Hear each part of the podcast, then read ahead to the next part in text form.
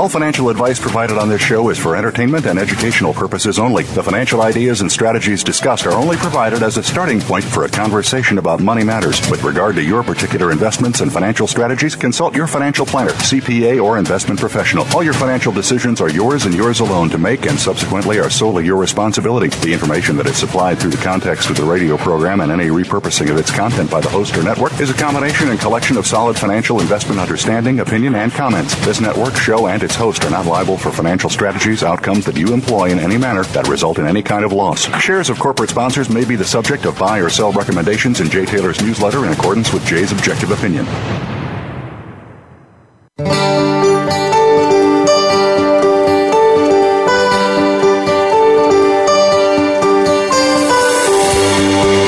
Welcome to Turning Hard Times into Good Times with your host, Jay Taylor. This hour will help investors fix issues and achieve personal gain. Now, here's your host, Jay Taylor. Welcome to Turning Hard Times into Good Times. I'm your host, Jay Taylor, and as I like to remind you each week, I am also the author of a newsletter, Jay Taylor's Gold, Energy, and Tech Stocks. And my partner, uh, Chen Lin, uh, publishes What is Chen Buying? What is Chen Selling? You can subscribe to both of our letters uh, by going to miningstocks.com, miningstocks.com, or you can call our number here in New York City, in Queens, New York, at 718 457 1426. 718 457 1426 during regular work hours in New York.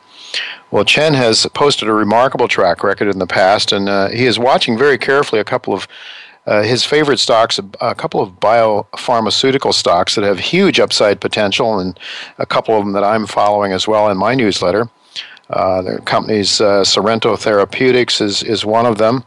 Uh, Sarepta Therapeutics is the other, and uh, he's also watching very closely a an oil stock, an oil and gas stock, Pan Orient, which will be paying out uh, really hefty dividend, and then um, probably paying out more dividends in the future. It's a, very positive, even in these markets, a positive cash flow company, a very solid balance sheet, and positioning themselves actually uh, with a chance of a fairly significant discovery in Thailand as well. So it's uh, you know there aren't many stocks that uh, in the oil patch these days that people like. Uh, but Chen has his eyes on this one and it looks really good. Actually, we expect to have Chen here on the show next week to talk about uh, his favorite stocks. I suspect he'll talk about all three of those next week. I do want to thank each of you for listening to this show, and I'd like to invite you to keep your questions and comments coming to questionsfortaylor at gmail.com. Questions, the number four, Taylor at gmail.com. And I would also like to invite you to follow me on Twitter. My handle there is jtaylormedia do want to thank uh, and Metanor Resources. They're our sponsors for today's show. Um, and uh, they make this show economically viable, so we thank them for that. Dynacert provides low cost technology uh, that reduces carbon emissions uh, by 40% uh, and increases fuel mileage for trucks by between 10 and 20%. You know, unlike Tesla, Dynacert really can provide instant uh, improvement uh, in terms of a reduction of biocarbon uh, emissions. And and so uh, it, it is really quite a story. I think it's a company that the, the, share price has fallen back a bit since we first talked about them on this uh, show. But uh, the proof will be in the pudding, and this company, I believe, will, I believe very firmly, will start to show some very significant sales of their uh, technology going forward uh, this quarter, and then next quarter it should ramp up very significantly. So we're going to watch uh, the company's uh, financials for a clue as to how they're doing and, and pass it along to you. And we'll be talking to the CEO of that company again in the not too distant future. Also, Metanor Resources is back as a sponsor. This is a company that has had its share of problems, no doubt about that. It's had to issue an awful lot of shares, and so the upside is probably not what it once was for sure, but uh, at its current price of around three cents, it is producing gold uh, in an improving gold market. Um, I think this is a stock that could easily double or triple. Uh, it has a very solid uh, asset base upon which to build a mill, lots of gold mining projects around it. Uh, so there is some value there, I think, uh, considerably above its current uh, market price of three cents, and that's why uh, I have also added it to my newsletter. Um, I'd like to just point out that my website, jtaylormedia.com, has a lot of very, uh, I think, a lot of very important messages there, some of which uh, are things that I've passed along for my own newsletter. Uh, I would also like to point out that the uh, we have a lot of content from the Korelin Economics Report on my uh, website. If you uh, go to the KE report tab, the KE report tab, and uh, you'll go right there to uh, you listen to the to the material, the um, the podcasts that are at the KE report. Um, and highlighted there is uh, the work of Dr. Richard Postma. Dr. Postma is a technical analyst. He's done uh, very, very good work. I find him to be very helpful to me. Uh, probably for more shorter term traders, Dr. Postma really seems to have uh, have done a very good job. So you might want to listen to his views on the markets. And we post uh, Dr. Postma's work almost every day at uh, J Taylor Media. Uh, but you do have to go to the KE report tab to listen to Dr. Postma and other content as well from the Korelin Economic Report. Um, also, the articles that are at our website, uh, J. Taylor Media, there are a number of them that I think are, are worth noting. Uh, here are some of the topics overwhelming signs of accelerating economic collapse. Uh, economic uh, 2016 economic predictions, the year of apocalypse. Uh, another title: Why I Don't Pray for a Gold Bull Market. And here's another one. What crisis is the gold oil ratio predicting now? Historically, when gold goes up relative to oil, it uh, is not a good sign. Uh, and here's another one still. Why the central bank con game is nearing its end. There's lots of information there uh, on the silver markets, the gold markets. Um, question has, has gold bottomed? Uh, we uh, have a very uh, a very good uh, story there. I think you'll uh, really enjoy lots of the articles here, uh, contributors um, from around the world that provide some excellent content at J. Taylor Media. Also, suggest you click on our podcast uh, tab at J. Taylor Media. There you can listen to previous shows at Voice America that are aired at Voice America and also uh, a lot of other podcasts that I do from time to time there as well. Well, I've titled today's show, What's Really Going On with Oil? And William Engdahl returns, as does Michael Oliver.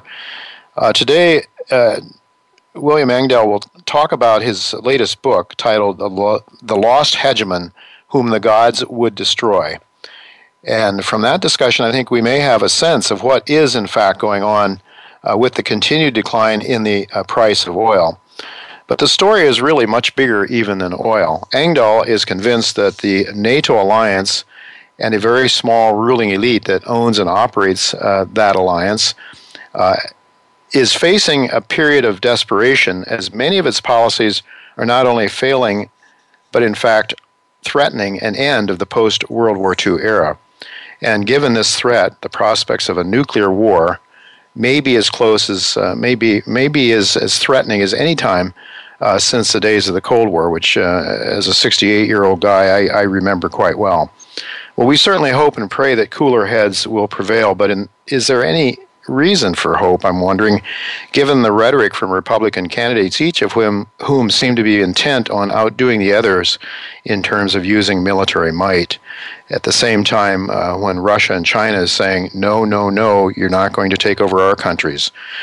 Before we get to uh, Mr. Engdahl, we will be talking to Michael Oliver to get his views on key markets like the stock markets, the bond markets, the precious metals markets, which indeed have seemed to make some rather dramatic turns so far in 2016. Is, just, is this just a short term uh, change in direction, or might we be looking for something longer term and more permanent uh, in the change of direction in the markets thus far in 2016? Well, we do have to take our commercial break now, but don't go away because when we come back, we will have Michael Oliver with us. He always has uh, some great views, uh, technical views on the markets that are always worth listening to, so don't go away. We'll be right back with Michael Oliver.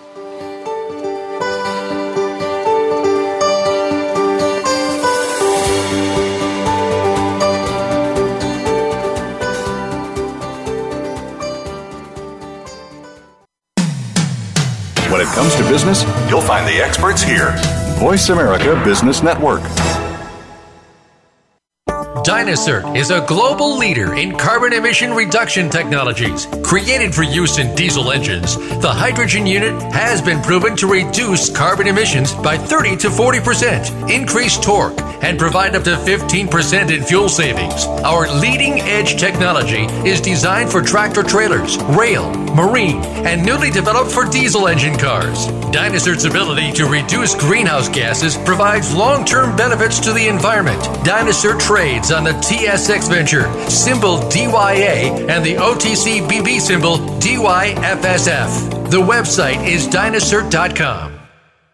Follow the Voice America Talk Radio Network on Twitter. We're at Voice America TRN. You'll get the latest fix on what's happening with our shows, this week's featured guests, and general happenings that you should know about at the Voice America Talk Radio Network. Now you don't have to miss anything when you're away from your home or office. Just go to twitter.com forward slash Voice America TRN or follow along with us at Voice America TRN, the Voice America Talk Radio Network. We're on the cutting edge of social media. Can you keep up? From the boardroom to you, Voice America Business Network.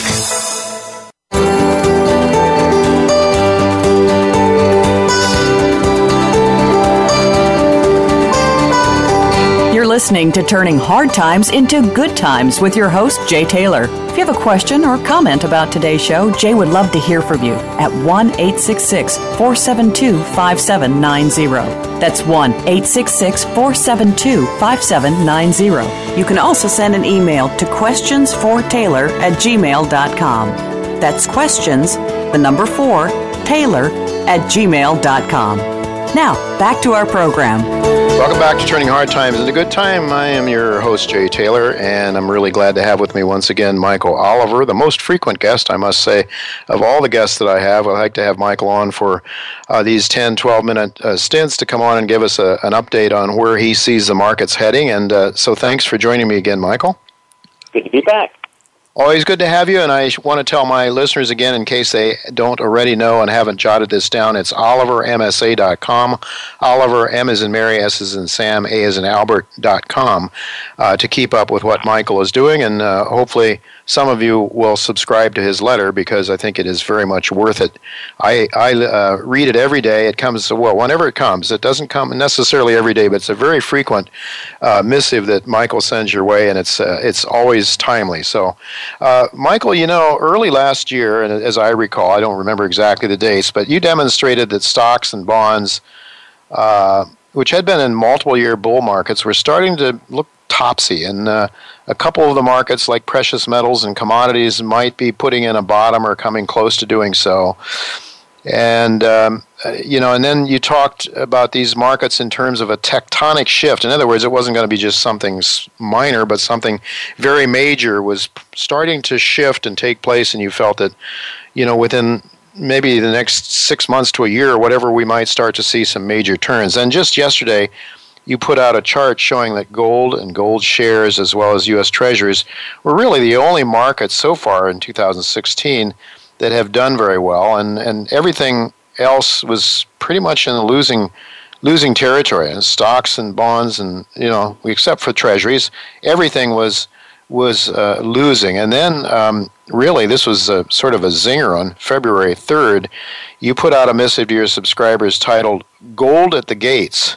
And you were looking for a weekly close then, I believe around 1141, uh, somewhere in that range, uh, and a monthly close around 1159 or so. Well, we're ready. We're much higher than that now. I guess.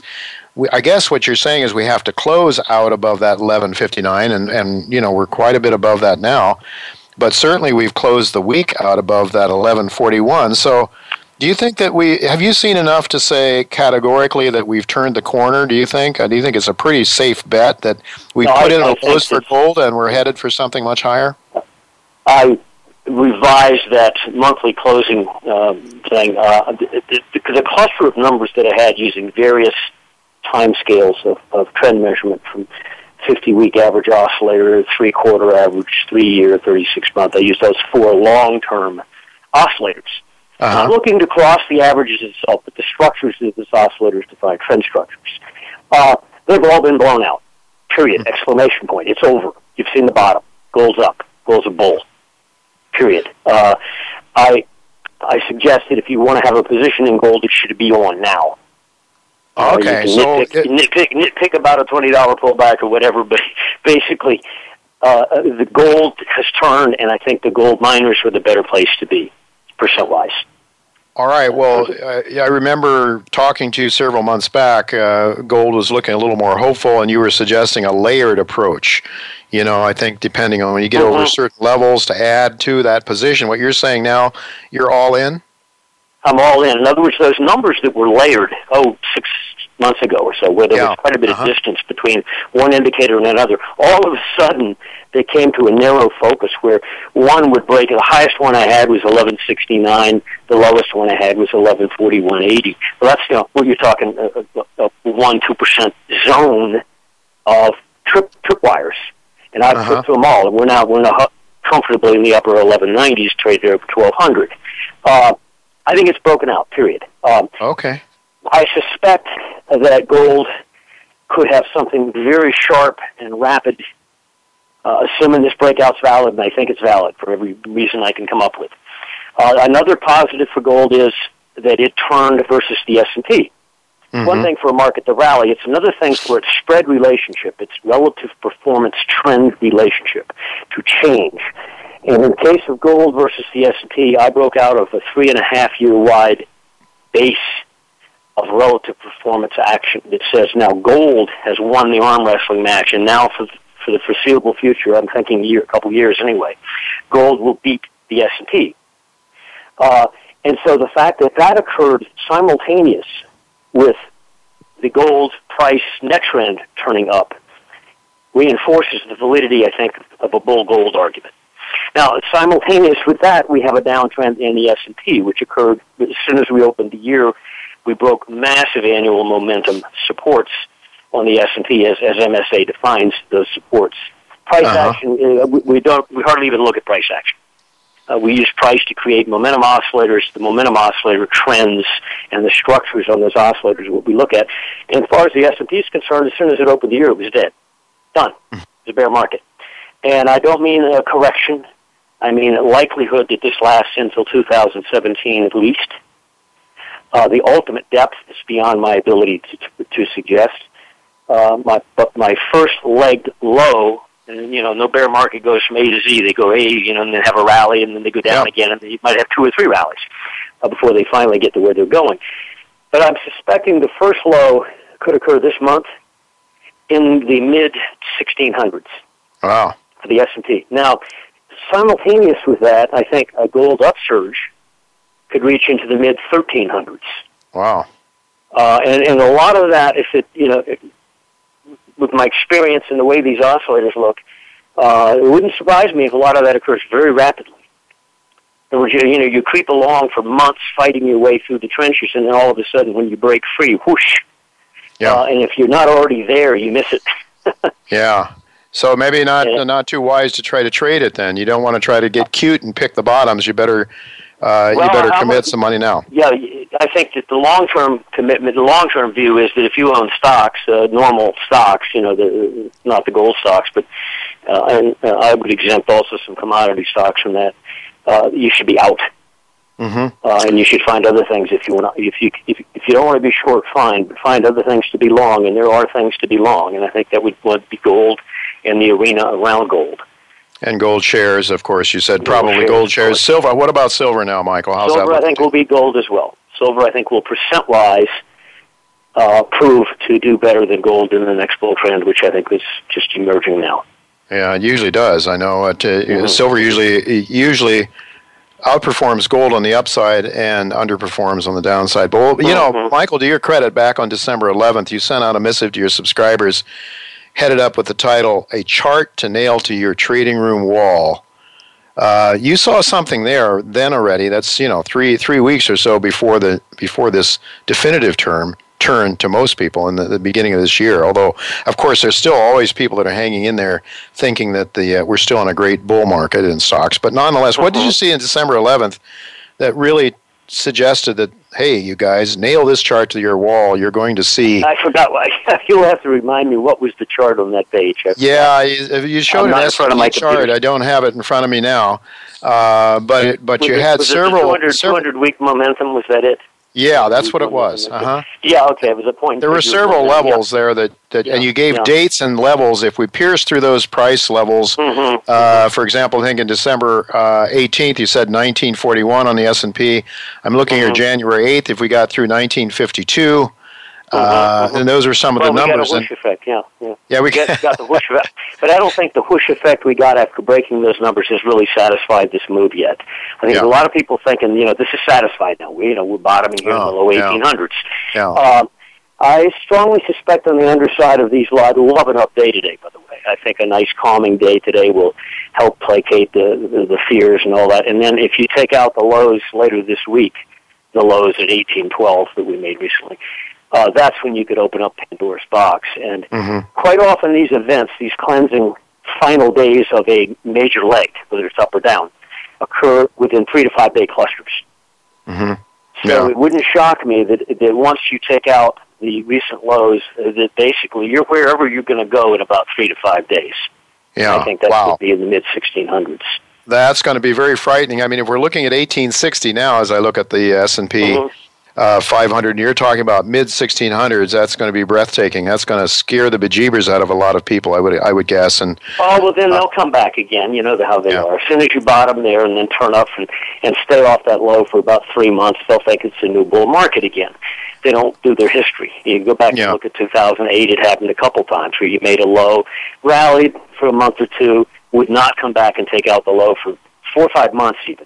You know, so plenty of time for people to rejuvenate their hope and optimism and all that stuff. And then you roll over and get them with another leg.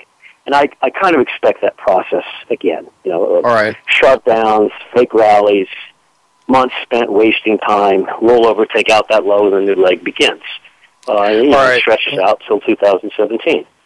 Michael, with about two minutes left, what about Okay. uh, the commodities and the dollar? Uh, might we get some relief? Uh, commodities, do you think we're, I mean, commodities in general, every market's so much different. I think you've in, uh, indicated in the past you expect that oil will be what you call a Judas goat. Uh, that would be the last thing to turn up in the uh, in the commodity complex, I believe, is what you were suggesting.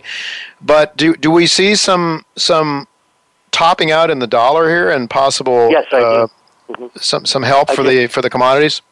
I, I just sent out a report today. Uh, The the dollar, uh, the dollar bulls are still around. They still talk the argument. Uh, They weren't there when, they should have been, which is high 77s and 80 area on the dollar index, uh, whereas my report was quite bullish then. But it got to our target of 100 last year, and then since then it's done nothing. It's gone into Mhm. a range. Uh, some people think that's a congestion range for higher levels. I see enough evidence to suggest uh, you could be topping. Uh, we're now down under 96 today. Uh, you close out, I'm, I'm talking dollar index now, okay, Mm-hmm. uh, which is an amalgam of the yen, the euro, and, and then some other currencies. Uh, if you close the month at 95.50, which is just barely below today's low, in my opinion, the dollar is going down into the high 80s. And believe me, even if it finds support there, that is enough of a move. And you get an opposite move out of the euro and the yen, which are quite strong right now, by the way Mm-hmm. technically speaking, uh, that that will upset many apple carts and also Yeah. help commodities. It will, it Yeah. will help help the commodities base, bottom, and turn. Mm-hmm. Uh, again, my emphasis though is on the gold. Um, another market I'm watching is corn. Oil will be the laggard, and I think it is serving the function of a Judas goat. It's leading the lambs to slaughter. Mhm. once it's finished, I think the oil will probably make its bottom, coincident with the S and P making its first major low. Ah, okay. It's first low, and then and then oil turns up, and then the uh, equities continue lower again for another uh, Yeah, another uh, wave or two, huh? Right. I think the relative performance, for instance, of the energy stocks, which have been vastly weaker than the S and P for a couple of years, will Mhm. then suddenly, at that next low, s- become stronger than the S&P. vast virus database has been updated. Yeah, I would lead lead the uh, the the stocks will lead the the uh, the commodity up. You think? I, I think that the commodities, no, no, no. I think the oil and the, in the oil sector stocks will Will. bounce far stronger than will the S and P after it makes its first low, and then a divergence will occur where they may not go back to their low again, whereas the S and P is likely to go back to and through its low. All right. Um, in other words, the the marriage starts to break up at that point. All right. Well, it's going to be fascinating to watch, and we'll look forward to having you back again many times, Michael, to discuss these uh, these markets. Always fascinating, always important for all of our listeners, I'm sure, uh, who are investors. So, thank you very much for being with us again, and we'll look to do it again next week or sometime very soon. Uh, well, folks, uh, we do have to go to break now. When we come back, though, we're going to have William Engdahl with us. Uh, he's going to talk about what's really going on in the oil uh, markets uh, from a fundamental point of view and a geopolitical point of view as well. Uh, you won't want to miss what F. William Engdahl has to say. So we'll be right back.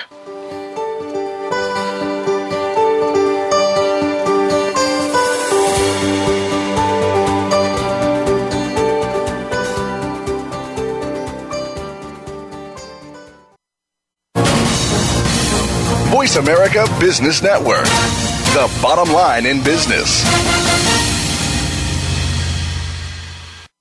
Dynacert is a global leader in carbon emission reduction technologies. Created for use in diesel engines, the HydraGEN unit has been proven to reduce carbon emissions by 30 to 40%, increase torque, and provide up to 15% in fuel savings. Our leading edge technology is designed for tractor trailers, rail, marine, and newly developed for diesel engine cars. Dynacert's ability to reduce greenhouse gases provides long term benefits to the environment. Dynacert trades on the TSX Venture, symbol DYA, and the OTC BB symbol DYFSF. The website is dynacert.com. Have you had a chance to check out Voice America's online magazine and blog, Press Pass? If you love our hosts and shows, check out articles that give an even deeper perspective.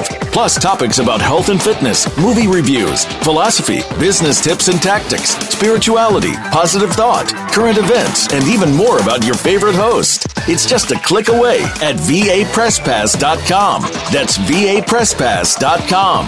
VA Press Pass by Voice America. All access, all the time. When it comes to business, you'll find the experts here. Voice America Business Network.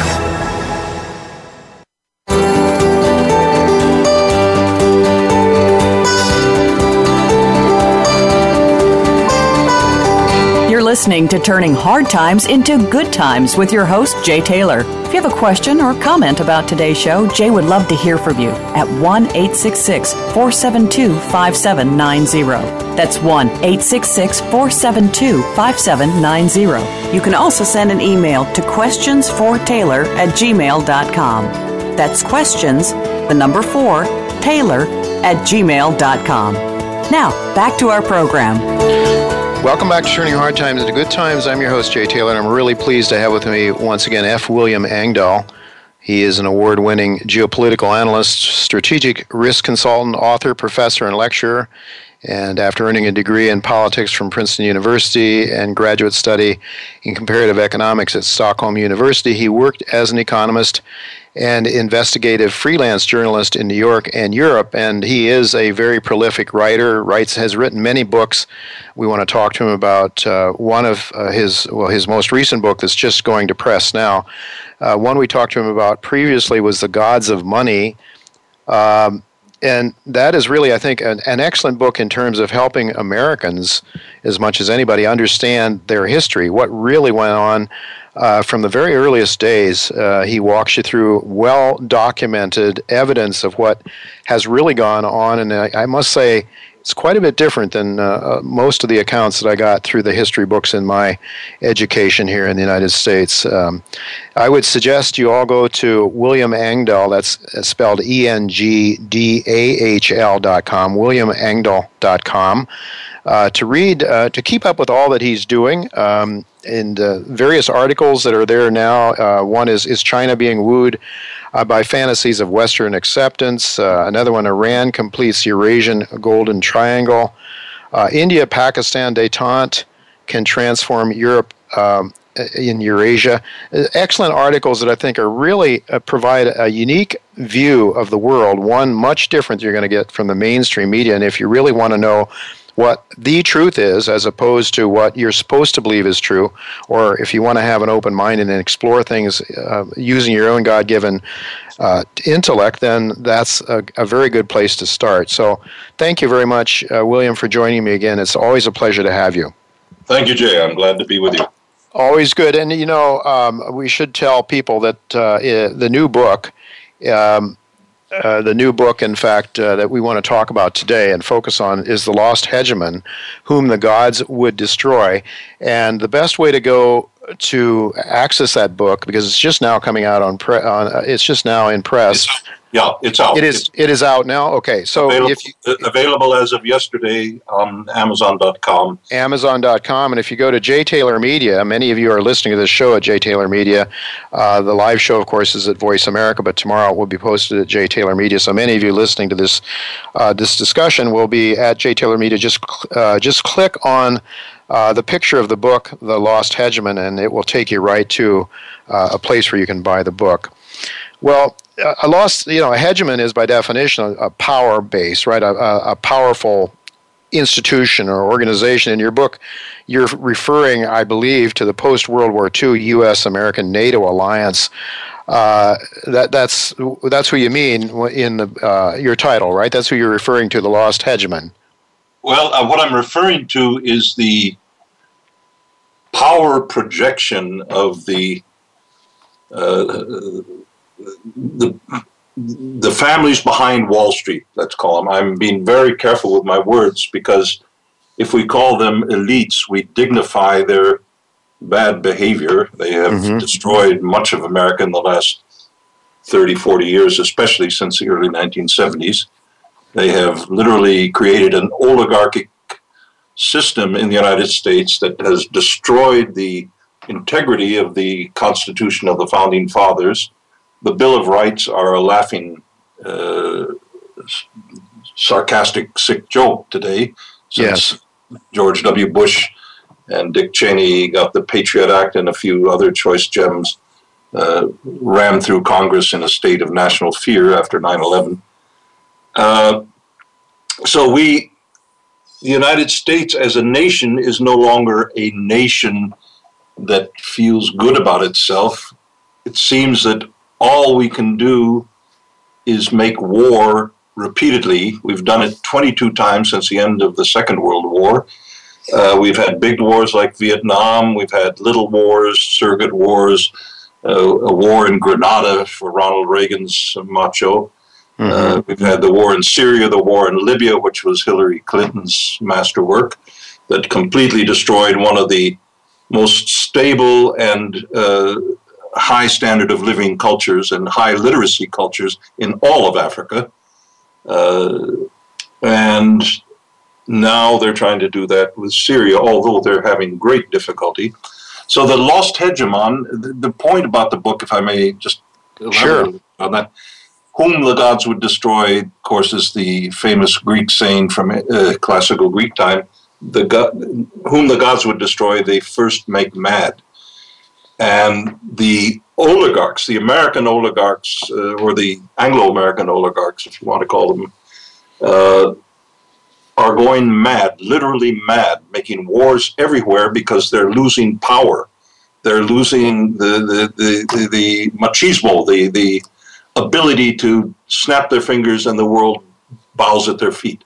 Now, how did they lose this? Number one, they destroyed their own platform, their own economic base called the United States of America, which when I grew up in the 1950s and the 60s was the cutting edge economy that the entire world, including much of Europe, looked to for leadership. American, made in America was a badge of honor. Today it's almost a badge of disgrace because it's all made in China and stamped in California for Apple mm-hmm. and companies. Uh, so they did that because they have an economic model that's called looting and pillaging, a debt slavery model that's destroyed every culture in history that has followed that with usury, with uh, uh, accumulation of, of debts on, on now on universities over the last 30 years. This mm-hmm. didn't exist when I went to university. Uh, more than $1 trillion of debt for students university education in a in a well-run country that uh, believes in the future of its of its uh, uh, men and women should be free. Public university was free in the 60s in, in New York. And New York uh, State University system had one of the finest quality universities in the world, as did Berkeley. and the University of California system. Today, it's a politically correct, sick joke in most of these cases.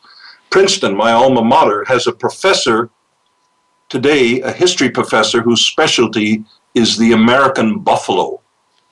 What a joke is this? Yeah.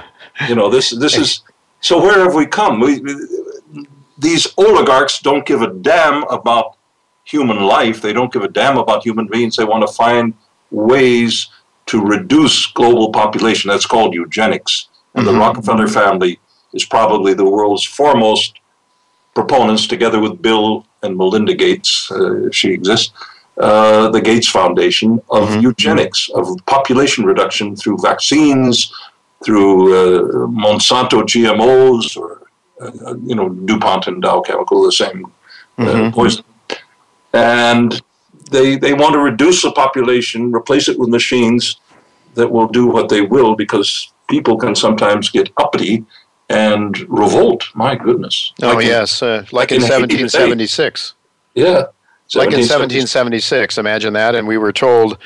Uh, that if our government becomes uh, repressive, then in fact we not only have the right but the obligation to overthrow it. Well, they, I think they've done a pretty good job of convincing us that their government. I mean, most people still trust the government to a great extent, I believe here. And so this is what I want to ask you. Your your book implies that the lost hegemon, that uh, the hegemon of the post World War II era is coming to an end. I would say that at this point in time, it seems to most Americans that uh, America is still the leading power in the world, and given our massive military strength, and I, I'm guessing that most Americans think there's little danger of America losing its preeminent status anytime soon. But your book, your book suggests otherwise. Now, is yeah. that why? Why is that? Is that because uh, we're being well, threatened by by the outside? I mean, you know, William, what we're told here, we're constantly being told that we have to fear Mr. Putin and China, and we've got to stop those guys. And uh, but I'm wondering, is it that, or is it that we're just decaying from within? Because I think throughout history, you're the historian. Tell me if I'm right or not.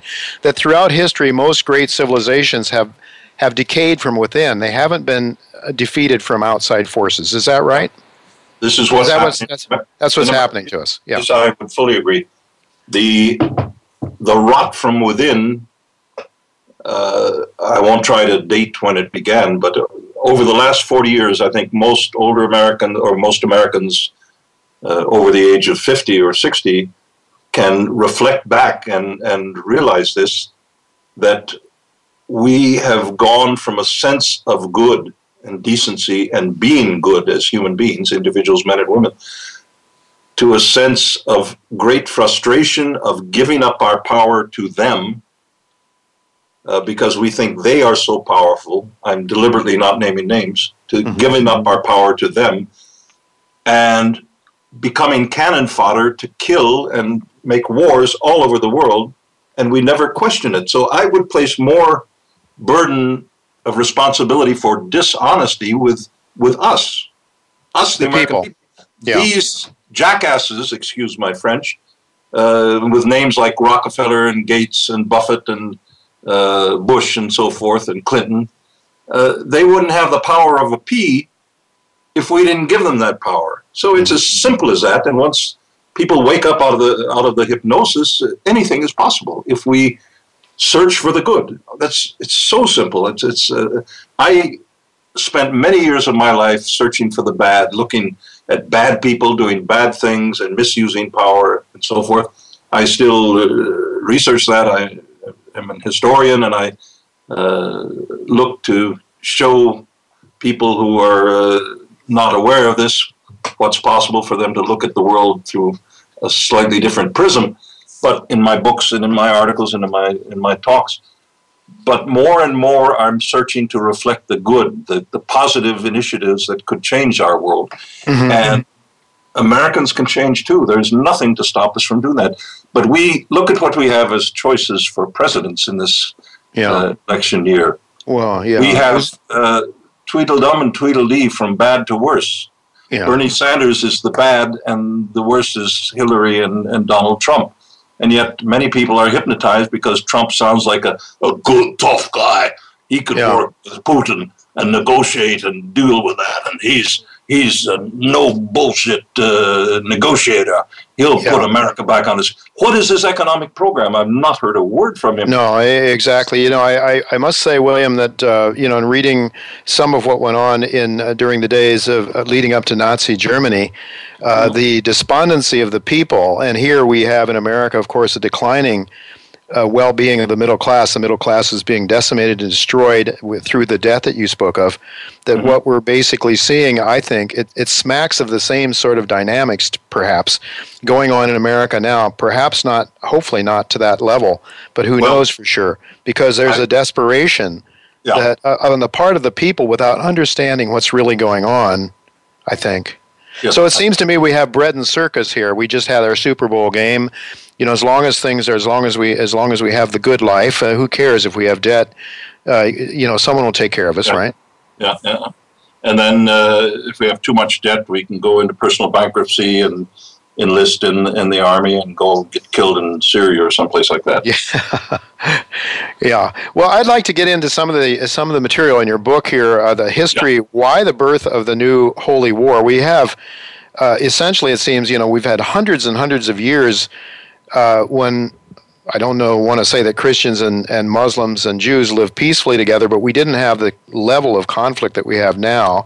Yeah. Five days after 9 11, you mentioned in your book, President Bush declared a new crusade against Islam, and it, it had been, as I say, hundreds of years uh, since uh, the last uh, holy war. Yeah. Can you help us to understand the historical events that's starting in, in Egypt, I believe you mentioned in your book, in the 1920s, that have led up to the current psychopathic, murderous rage of the jihadists and mercenaries of ISIS today? Help, help us understand why. Sure, how did we get sure. here from that time? It's a it's a fascinating uh, detective story. In nineteen in the late 1920s in Egypt, an obscure school teacher suddenly emerged with the most sophisticated organization called the Muslim Brotherhood, a secret society. It had a paramilitary arm that was completely underground, and it had a, a public arm that sounded like truth and love and peace and harmony and so forth, which is mm-hmm. facade. But it was a death cult. And Hassan al Banna, the founder of the Muslim Brotherhood, this small town school teacher, uh, clearly had help, and the evidence points to British intelligence, which ran Egypt at that point in the 1920s, creating this for certain social manipulation against uh, genuine nationalists and others in Egypt, so that they would uh, not expel the British from from their their colony, mm-hmm. the Suez Canal and so forth, being strategic for British uh, naval projection power. Sure.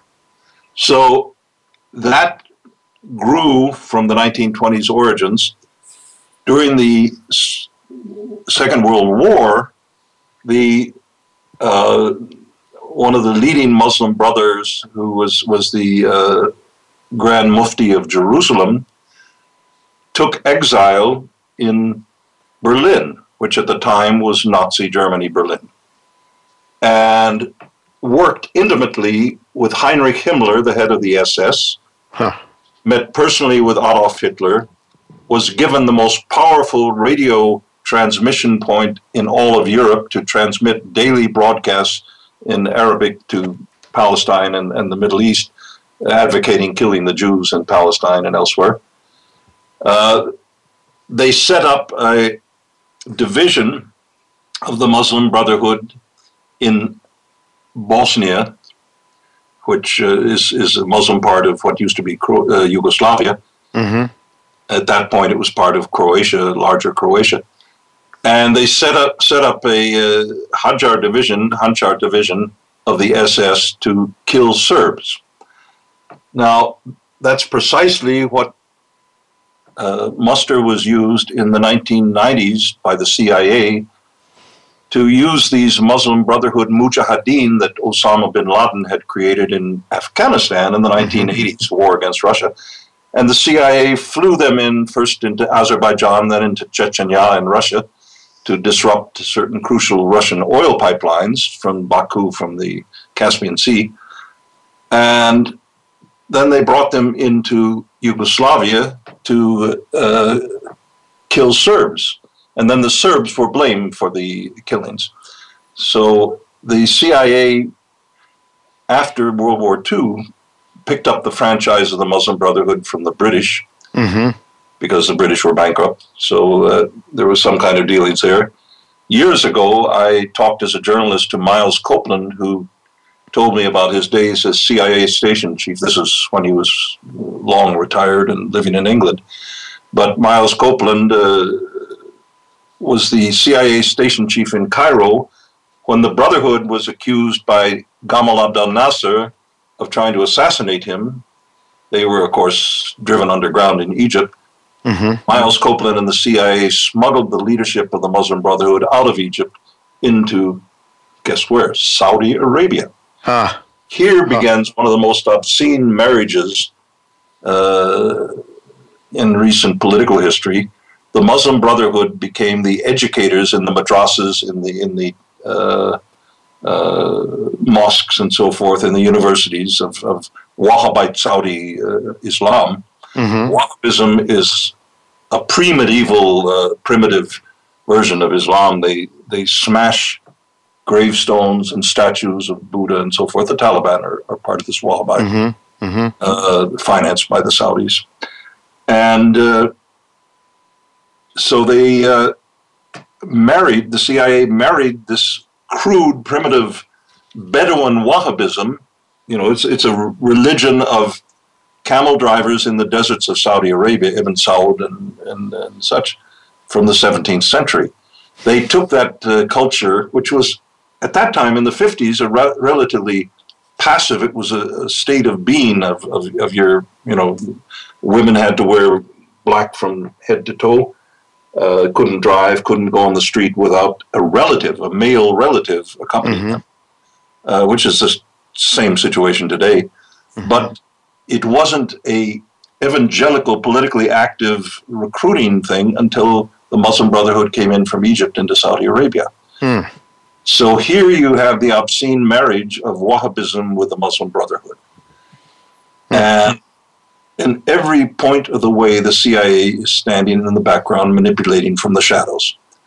And ISIS, Al Qaeda in Afghanistan, that what became Al Qaeda out of Afghanistan, recruited by Osama bin Laden, a Saudi who was sent there by the head of Saudi intelligence and the head of the CIA at the time in the 80s to recruit and develop these uh, jihadists, these uh, terrorists, which the Russians rightly call them. They're terrorists. Don't dignify them by any kind of religious uh, motives. They're not religious at all. They just want to kill. So, um, this is what I describe in The Lost Hegemon that the, the creation of the CIA in Egypt, uh, Morsi was Muslim Brotherhood, as, as you Mhm. know.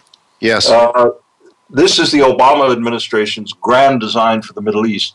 Upset all of these monarchies and replace them by Muslim brothers controlled by the CIA and take their sovereign wealth funds, their trillions of dollars of oil money, and put it directly under American control or US and British control and so forth. And use that to blackmail China on energy, use that to uh, bring Russia to her knees and so forth, and use that to rebuild the banks of Wall Street, which are de, de facto brain dead, bankrupt banks today, run by a, gang of criminals Mhm.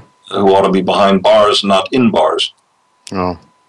Yeah, so so what's happening then is the CIA uh, is using these the pretense of religion to destabilize uh, to destabilize the situation as much as possible, and uh, I guess in part to grab the wealth of these oil-producing countries as well as their oil, uh, and uh, to control the oil markets and and.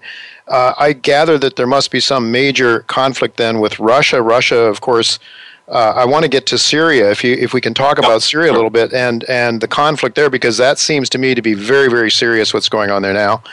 Uh, it seems to me that we have the potential for a major conflict there. I mean, I was reading in Zero Hedge an article yesterday talking about, um, I, I guess, uh, you know, our um, our Secretary of State Kerry talking about what do you want us, what do you want me to do? Go to war with Russia?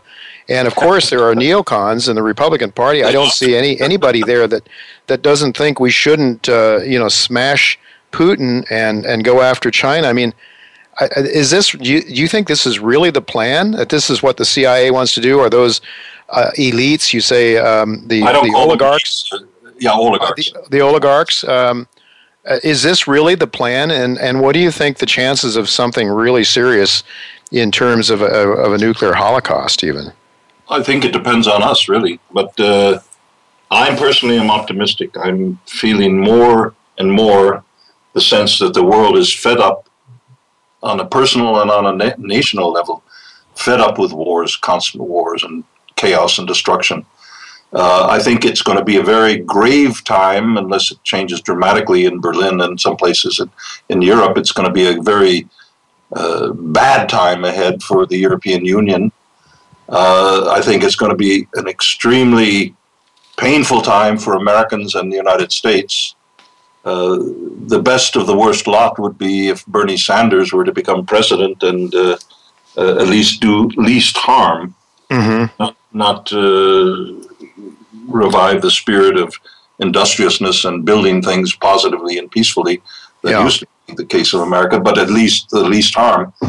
Uh, but leaving, leaving that aside, what gives tremendous positive energy in today's world is, and I write writing about this uh, constantly in, on my website, as you mentioned, williamengdahl.com, is the emergence of nations that want to do good. And I'm not, this is not mamby-pamby rose-colored glasses talk. Mm-hmm, mm-hmm. Russia wants to build. Russia's response, and this is not covered in the Western media. No, I not at all. A book about this, uh, uh, uh, and uh, it's soon to come out in Chinese, and it's out already in German, and uh, it's uh, Russia's response to the sanctions, to the war in Ukraine, which was a U.S. coup d'état. Right. Uh, there's no dispute about this. The U.S. wanted to drive a wedge, a bloody wedge, between Russia and Germany, but Russia and Western Europe, because there was more inclination on the part of German industry to invest in this beautiful, vast country, the biggest expanse of land in the in the world of any country, with some of the most intelligent minds I've met anywhere on this planet. Uh, and Russia is awakening from 70 years of, of Bolshevik uh, Soviet communism mm-hmm. and awakening from 10 years of Putin uh, free market uh, looting and finding their own identity, their own being as, as good people, as industrious people as people building up and not destroying.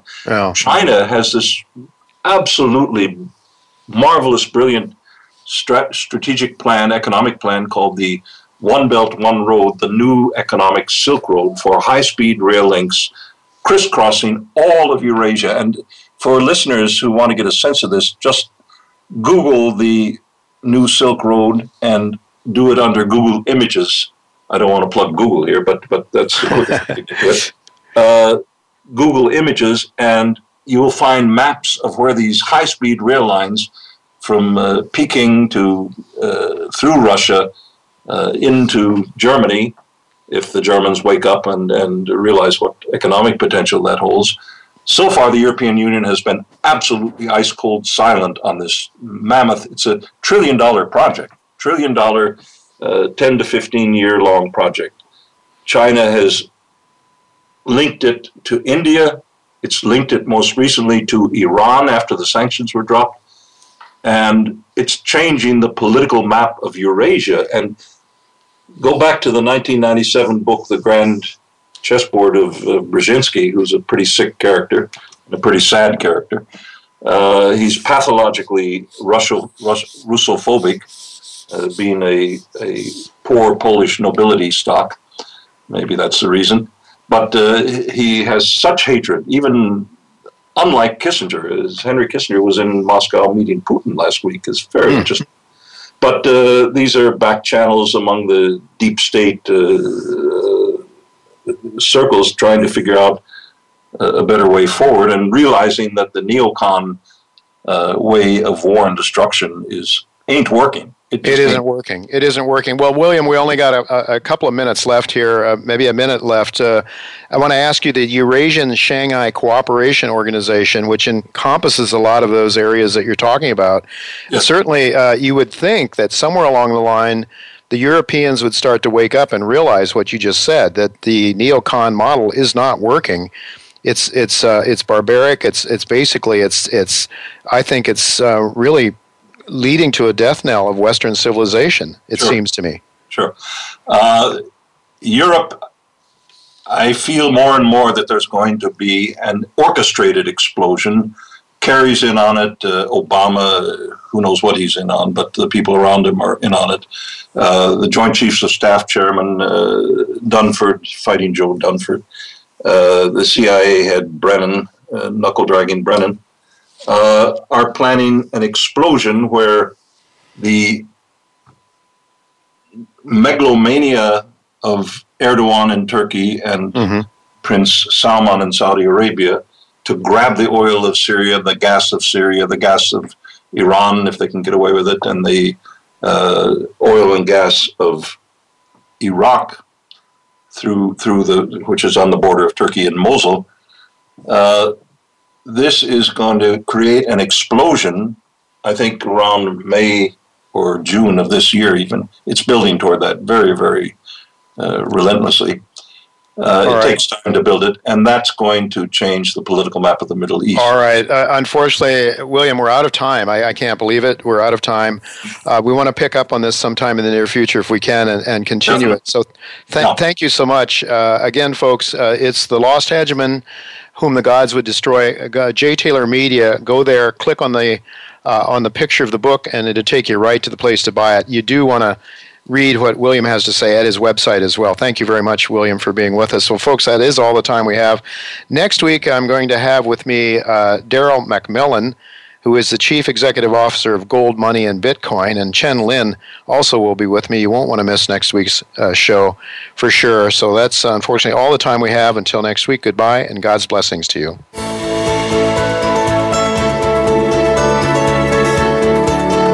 Thank you again for listening to Turning Hard Times into Good Times with Jay Taylor.